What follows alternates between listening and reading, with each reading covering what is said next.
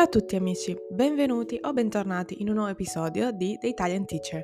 Io sono Ilaria e appunto sono la creatrice del, del podcast, l'ideatrice di questo contenuto, di questo spazio dove parliamo solo in lingua italiana, sia per chi volesse migliorare eh, le proprie capacità uditive, le proprie capacità di ascolto, di comprensione, il proprio lessico, ma anche eh, per chi semplicemente volesse ascoltare qualche tema interessante, ovvero inter- interessante per, per, noi della comunità linguistica, relativo eh, per esempio all'apprendimento di lingue straniere, la vita di un insegnante professionista da quasi otto anni, le avventure, le disavventure, le esperienze, le riflessioni in campo linguistico, traduttivo e chi più ne ha più ne metta. Benvenuti e bentornati. Allora, di cosa discuteremo oggi? Oggi discuteremo di un tema che mh, mm, per chi insegna italiano come lingua straniera viene inevitabilmente fuori spesso. Come mai? Perché appunto insegnando lingua italiana non è possibile insegnare esclusivamente la lingua, ma bisogna anche passare per la cultura.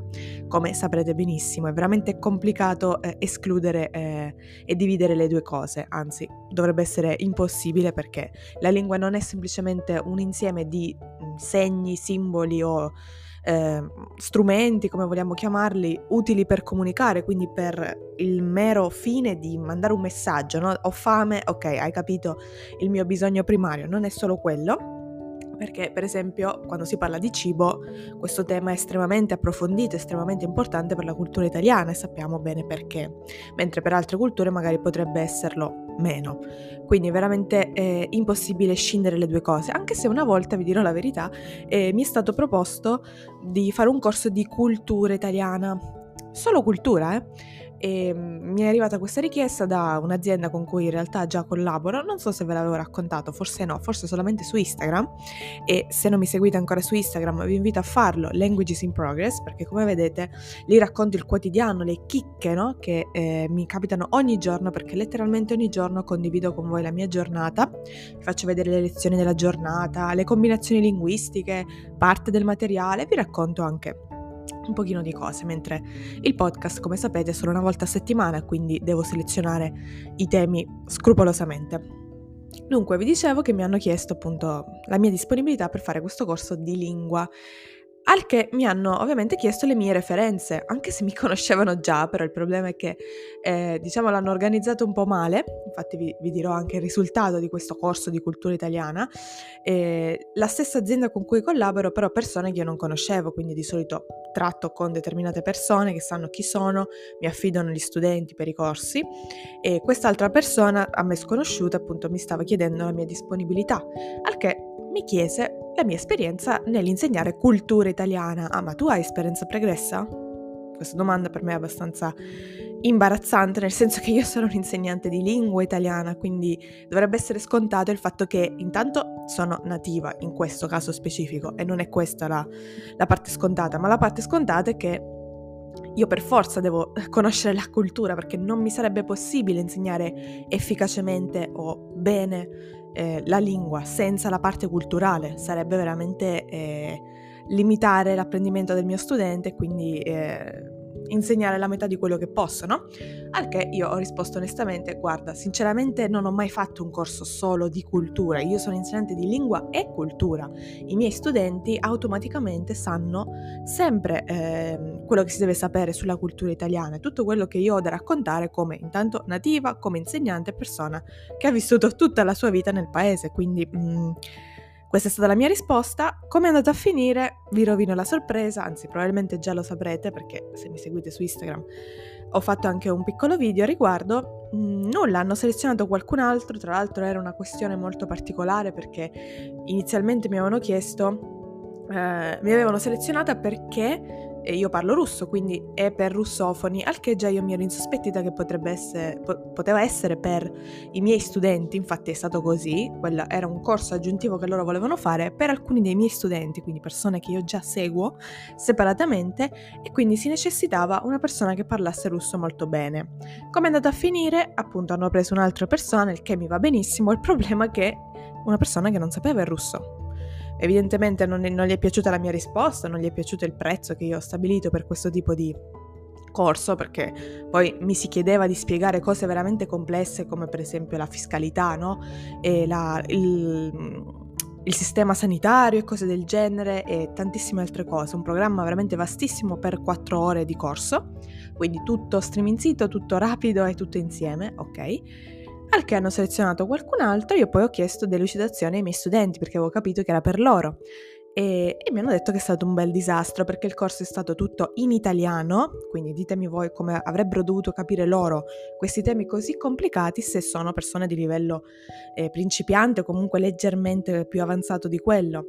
Avrebbero beneficiato di qualcuno appunto che parlava almeno inglese, ma ancora meglio la loro lingua nativa e in più avevano messo insieme tanti parlanti di diverse lingue. E i miei studenti Spoiler, spoiler, sorpresa, sorpresa, erano quelli più bravi perché già sapevano un bel po' di cosine, mentre tutti gli altri ancora erano all'alfabeto e non sapevano neanche dire il proprio nome.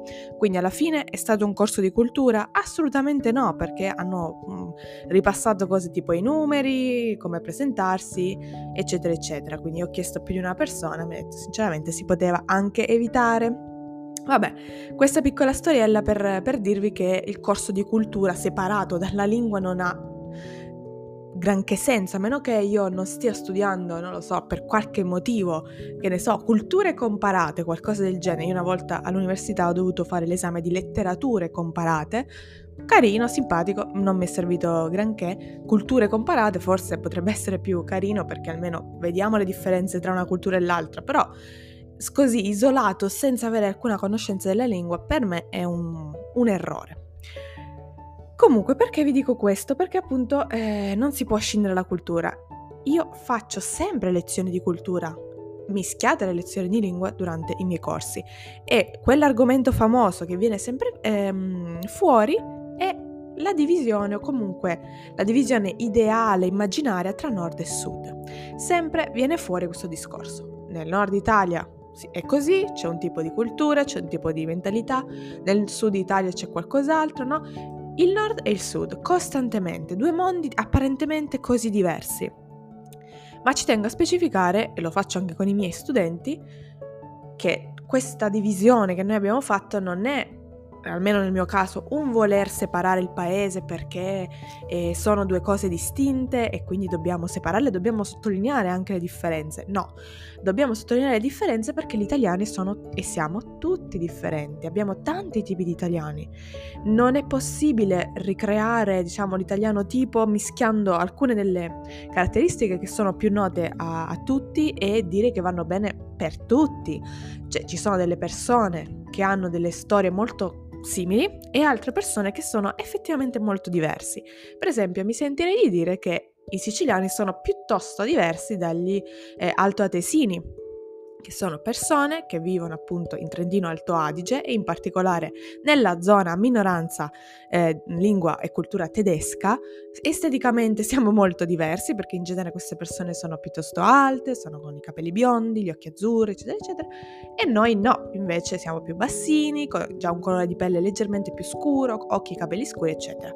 Ma non è solo l'aspetto fisico, perché chi se ne frega dell'aspetto fisico, ci sono anche tanti altri biondi italiani di altre zone e Potrebbe capitare anche qualcuno Sud Italia, è meno comune come caratteristica, ma può capitare assolutamente. Più che altro la cultura, anche il modo di ehm, identificarsi. Molte di queste persone in questa comunità neanche si identificano come italiani, pur essendolo a tutti gli effetti, e anche legalmente, no? Quindi mh, mm, ci sono delle differenze. Questo discorso l'ho fatto giusto l'altro giorno con una ragazza, abbiamo letto insieme un testo un po' complicato, livello B2, ehm, riguardo al perché esistono così tante differenze tra nord e sud. È un discorso che ho fatto mille volte. Facciamolo insieme. Ci sono veramente tanti tanti motivi e tanti fattori che hanno influito. Ovviamente la risposta base è motivi storici, la nostra storia. La storia dell'Italia è veramente complessa e molte molte persone non lo sanno. Anche ieri ho parlato di questo con un'altra ragazza e, ehm, che mi chiedeva appunto da quanto tempo esiste la Repubblica Italiana, eccetera, se fosse stata recente oppure da molto tempo. Il Regno d'Italia esiste dal 1861, come sappiamo, quindi ufficialmente Regno d'Italia, ma non comprendeva ovviamente tutti i territori che oggi conosciamo perché come sappiamo, abbiamo dovuto eh, percorrere due guerre mondiali per poi finalmente annettere tutti o quasi tutti i territori che diciamo ci appartenevano, tra virgolette, di diritto, no? Quindi il Regno d'Italia è una cosa, la Repubblica Italiana è un'altra, che nasce alla fine della Seconda Guerra Mondiale, quindi si cambia per la prima volta il, anche il regime dello Stato, no? Senza scendere nei dettagli storici che non, appunto sapete che non sono competente da questo punto di vista, però è la nostra storia, tutti i microstati che esistevano prima del Regno d'Italia. Questo non è un fattore da sottovalutare ed è proprio il, la ragione, il cuore, secondo me, di molte differenze che troviamo tra italiano e italiano, tra nord e sud, senza dimenticare il centro, eh. Ovviamente il centro a volte lo, lo, non lo dimentichiamo, ma non lo menzioniamo perché culturalmente probabilmente lo associamo con il sud, in realtà forse sarebbe più corretto dire il mezzogiorno d'Italia, no? Il fatto che esistessero tanti micro regni, micro stati, come vogliamo chiamarli, alcuni più grandi, alcuni più piccoli, implica che ov- ovviamente ci fossero diverse lingue e diverse culture. A un certo punto eh, qualcuno ha deciso di creare un regno unico, ha ben pensato che questi popoli alla fine fossero simili o comunque essendo quasi tutti sullo stesso territorio praticamente, potevano essere riuniti sotto un qualcosa di unico, no? Questo qualcuno ovviamente furono i piemontesi, in particolare la famiglia reale, i Savoia, no? E grazie all'aiuto di altre persone e altri personaggi storici molto importanti, piano piano hanno cominciato ad annettere tutte le varie regioni, come le chiamiamo adesso, le regioni italiane, no? Il fatto, ehm, il fatto è che, appunto, annettere delle persone a un regno che tu hai voluto senza, secondo me, il desiderio popolare, implicherà dei problemi nel futuro. Il primo problema è stato quello della lingua italiana, no? Non esisteva la lingua italiana, l'hanno dovuta creare.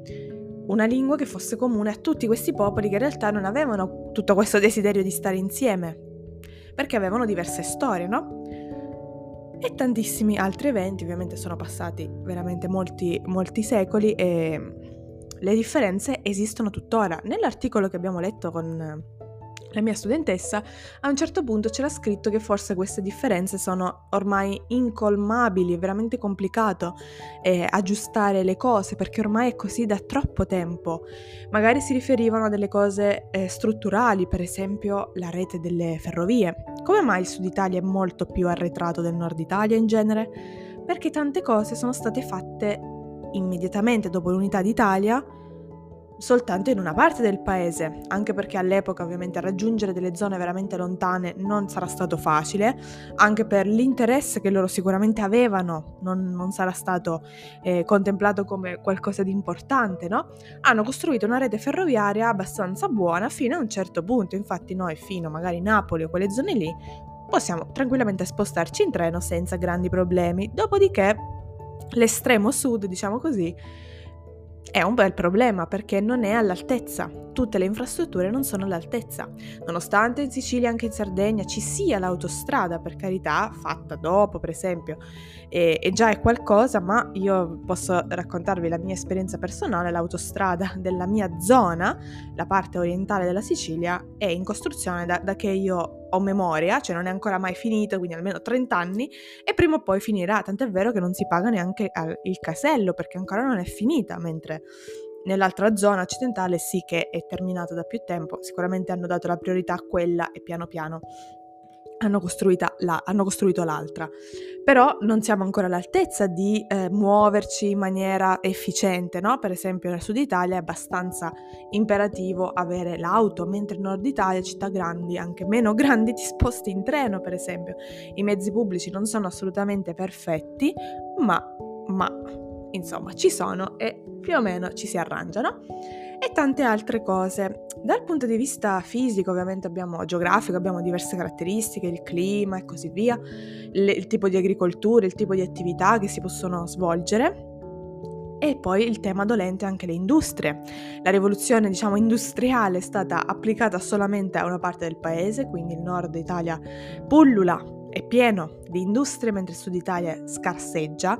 Questo ovviamente eh, diventa un problema dal punto di vista lavorativo, anche dell'occupazione. Infatti, se vi ricordate, alle scuole elementari ci facevano studiare diversi settori no? di impiego, settore primario, secondario, terziario, no?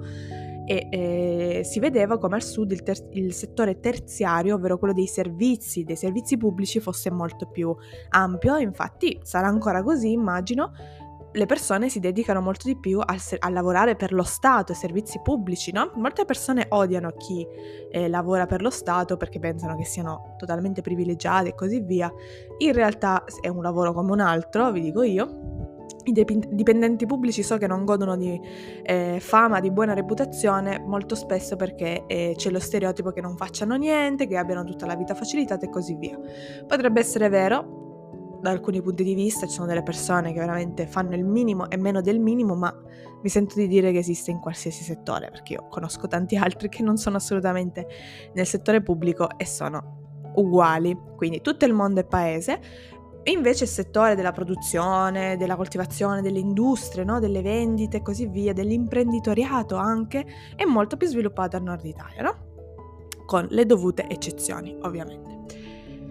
Dunque, questa situazione che cosa crea? Crea ovviamente una disparità e anche crea delle, eh, dei tipi di propaganda che si sono ehm, diffusi nel corso de- del, del, tempo del fatto che il nord sia industrializzato, produttore, motore del paese e il sud sia solo un peso e che bisogna investire sempre soldi, soldi per aiutare questi poveri disgraziati del mezzogiorno e per eh, appunto per aiutarli a rimanere a galla perché da soli non ce la fanno, no? Questa è una retorica ed è un, una propaganda che ha fatto secondo me molti molti danni. Probabilmente ad oggi ormai è superata questa cosa, io spero che sia così, e, o comunque meno frequente, già se si incontra qualcuno che a oggi dovesse fare questo tipo di discorso, che i meridionali sono così, che i settentrionali sono così, sinceramente io lo etichetterei immediatamente come persona ignorante e non perderei neanche tempo a rispondere, e mi è capitato ma la maggior parte delle persone ad oggi dovrebbe avere una apertura mentale e culturale tale da evitare questi discorsi, perché, anche perché la concentrazione e la mh, mescolanza della popolazione ad oggi è veramente ampia nel nord Italia, intendo dire. È difficile trovare un torinese a Torino e un milanese a Milano, giusto perché ci sono molti lombardi e molti piemontesi, ma tantissime persone di varie parti del, dello Stato e del, del mondo, per fortuna, oserei dire. Eh, però prima non era così, probabilmente vi ho raccontato qualche episodio di vita che i miei genitori hanno sofferto questa sorta di discriminazione, no?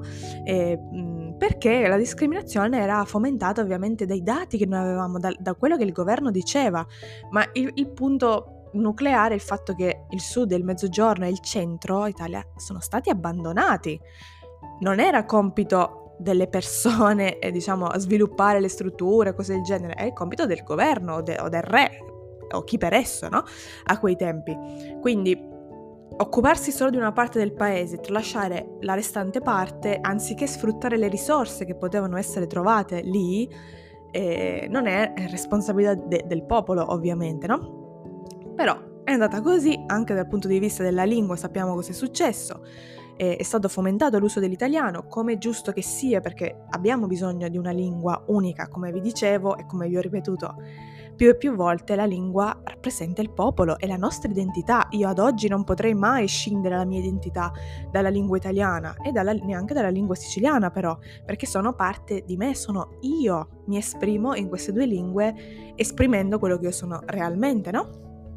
All'epoca però era diversa la situazione, eh, infatti si racconta questa leggenda che a fin alla, sec- alla prima guerra mondiale, scusate, eh, ancora le persone, i soldati italiani, sì, i soldati italiani di varie parti d'Italia ancora non si comprendevano bene tra di loro perché eh, l'uso della lingua italiana non era così ehm, fomentato, non era obbligatorio, non c'era l'obbligo di eh, andare a scuola, di impararlo, solo le persone acculturate, appunto, che avevano la possibilità di andare a scuola, lo parlavano, anche i letterati ovviamente, mentre i poverini, gli altri, il popolo, no, parlava la lingua che aveva parlato per generazioni e generazioni precedenti. E lì nasce un altro stereotipo, un'altra leggenda metropolitana, chi parla la lingua locale, spesso definita dialetto erroneamente perché queste lingue non derivano dall'italiano, l'italiano è nato dopo e ehm, nella maggior parte dei casi ehm, chi parla queste lingue è ignorante perché effettivamente non, erano le persone che non potevano andare a scuola perché dovevano lavorare, perché non avevano soldi o perché era un, qualcosa completamente esterno alla loro condizione di vita. Questa leggenda è stata ripetuta costantemente, dopodiché è arrivato l'obbligo ovviamente eh, dell'alfabetizzazione, scusate, e quindi della scuola, l'obbligo scolastico e chiaramente l'italiano è diventato la nostra lingua ufficiale dello Stato e le altre sono state messe da parte quando semplicemente um, si sarebbe potuto affiancare lo studio della propria lingua locale, ma non era negli interessi dello Stato, giusto? In quel momento avevano interesse a unificare le persone e l'avevano fatto attraverso questo strumento.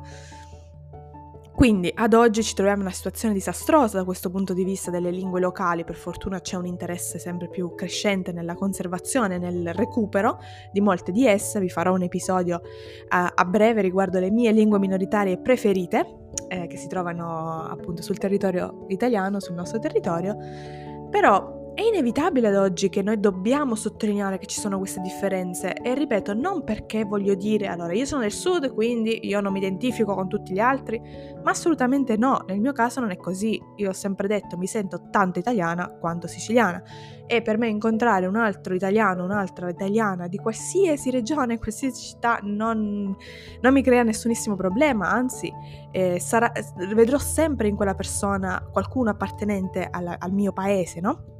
Qualsiasi eh, sia la sua storia, anche una nuova, abbiamo una nuova definizione di italiani, italiani di prima generazione, i ragazzi e le ragazze nate e nati in Italia e da genitori non italiani, per esempio. Questa è anche una cosa molto importante, un discorso importante di oggi, che bisogna includere queste persone.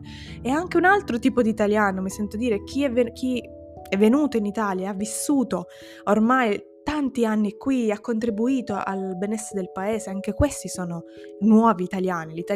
La definizione italiana è veramente complicata, eh, da, non c'è il prototipo, non c'è l'italiano medio come diciamo prima dal punto di vista classico, deve essere così, deve, deve pensare così, no. Abbiamo tante culture diverse, abbiamo tanti modi diversi, no? Nell'articolo si diceva per esempio che eh, l'imprenditoriato magari è più... Mh, mm, popolare nel nord Italia, a parte i motivi storici che vi ho indicato, ma anche perché il nord Italia ha sempre dovuto lottare un pochino, no? È anche un, po- un pochino più rivoluzionario rispetto ad altri, altre regioni, altre parti, perché mh, delle città del nord hanno dovuto lottare per la propria indipendenza, no? abbiamo dovuto riprenderci alcuni territori, no? Mentre Sud Italia questa cosa non si è verificata ed è vero perché passavamo eh, nelle mani di uno e di un altro e il popolo era un po' inerme, diciamo così. Sicuramente c'era chi si ribellava, ma non, è, non abbiamo questo spirito eh, rivoluzionario. In generale non ce l'ha quasi nessuno, io credo. Non ci è stato insegnato questo, no? Rispetto ad altri popoli. E quindi anche questa, diciamo, creatività, mentre magari il, molti popoli del centro e del sud aspiravano alla tranquillità perché ne avevano viste e sentite parecchie no? di governi che si alternavano, popoli stranieri che venivano ad invaderci, per esempio nel caso specifico della Sicilia, eh, ma di tante altre zone anche, e quindi sognavano qualcosa di più tranquillo. Sicuramente vi ricorderete quando a scuola ci facevano studiare il grande referendum, il primo referendum della nostra storia, in cui veniva chiesto agli italiani, diciamo così, questo nuovo popolo creato dal nulla, che cosa preferissero, quale forma di governo, la repubblica o continuare con la monarchia.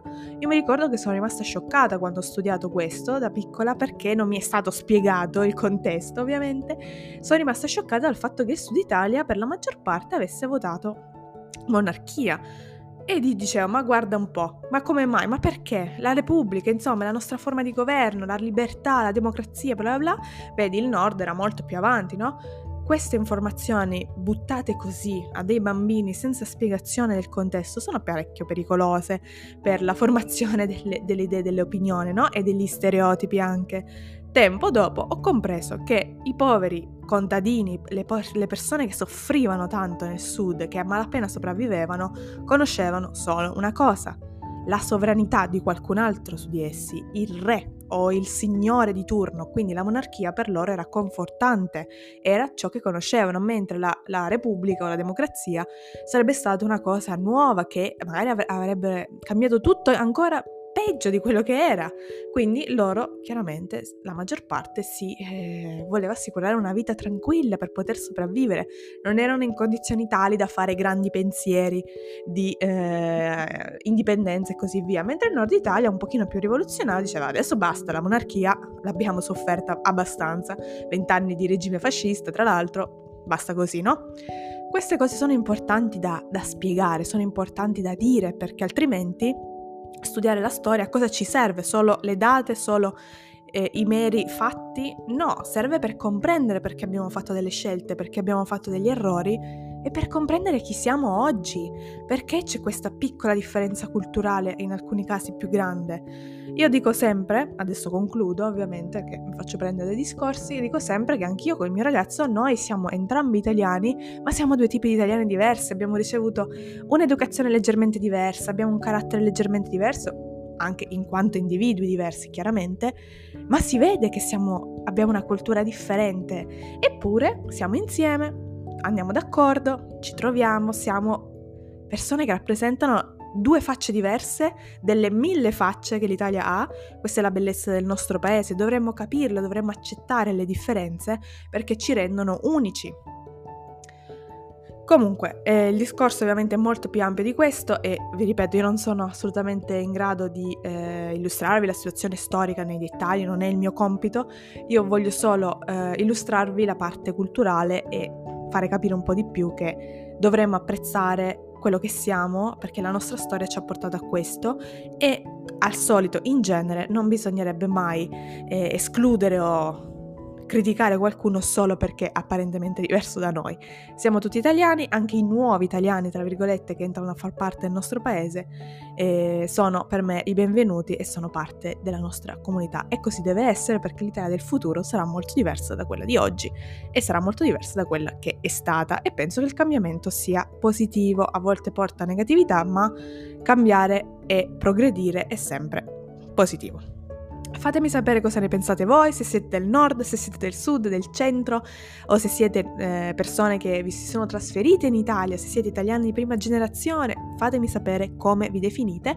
C'è la sezione Interagisci dove potete lasciarmi un commentino o altrimenti, se avete voglia, mm, mandatemi un messaggio su Instagram, sarò lieta di leggervi e di rispondervi.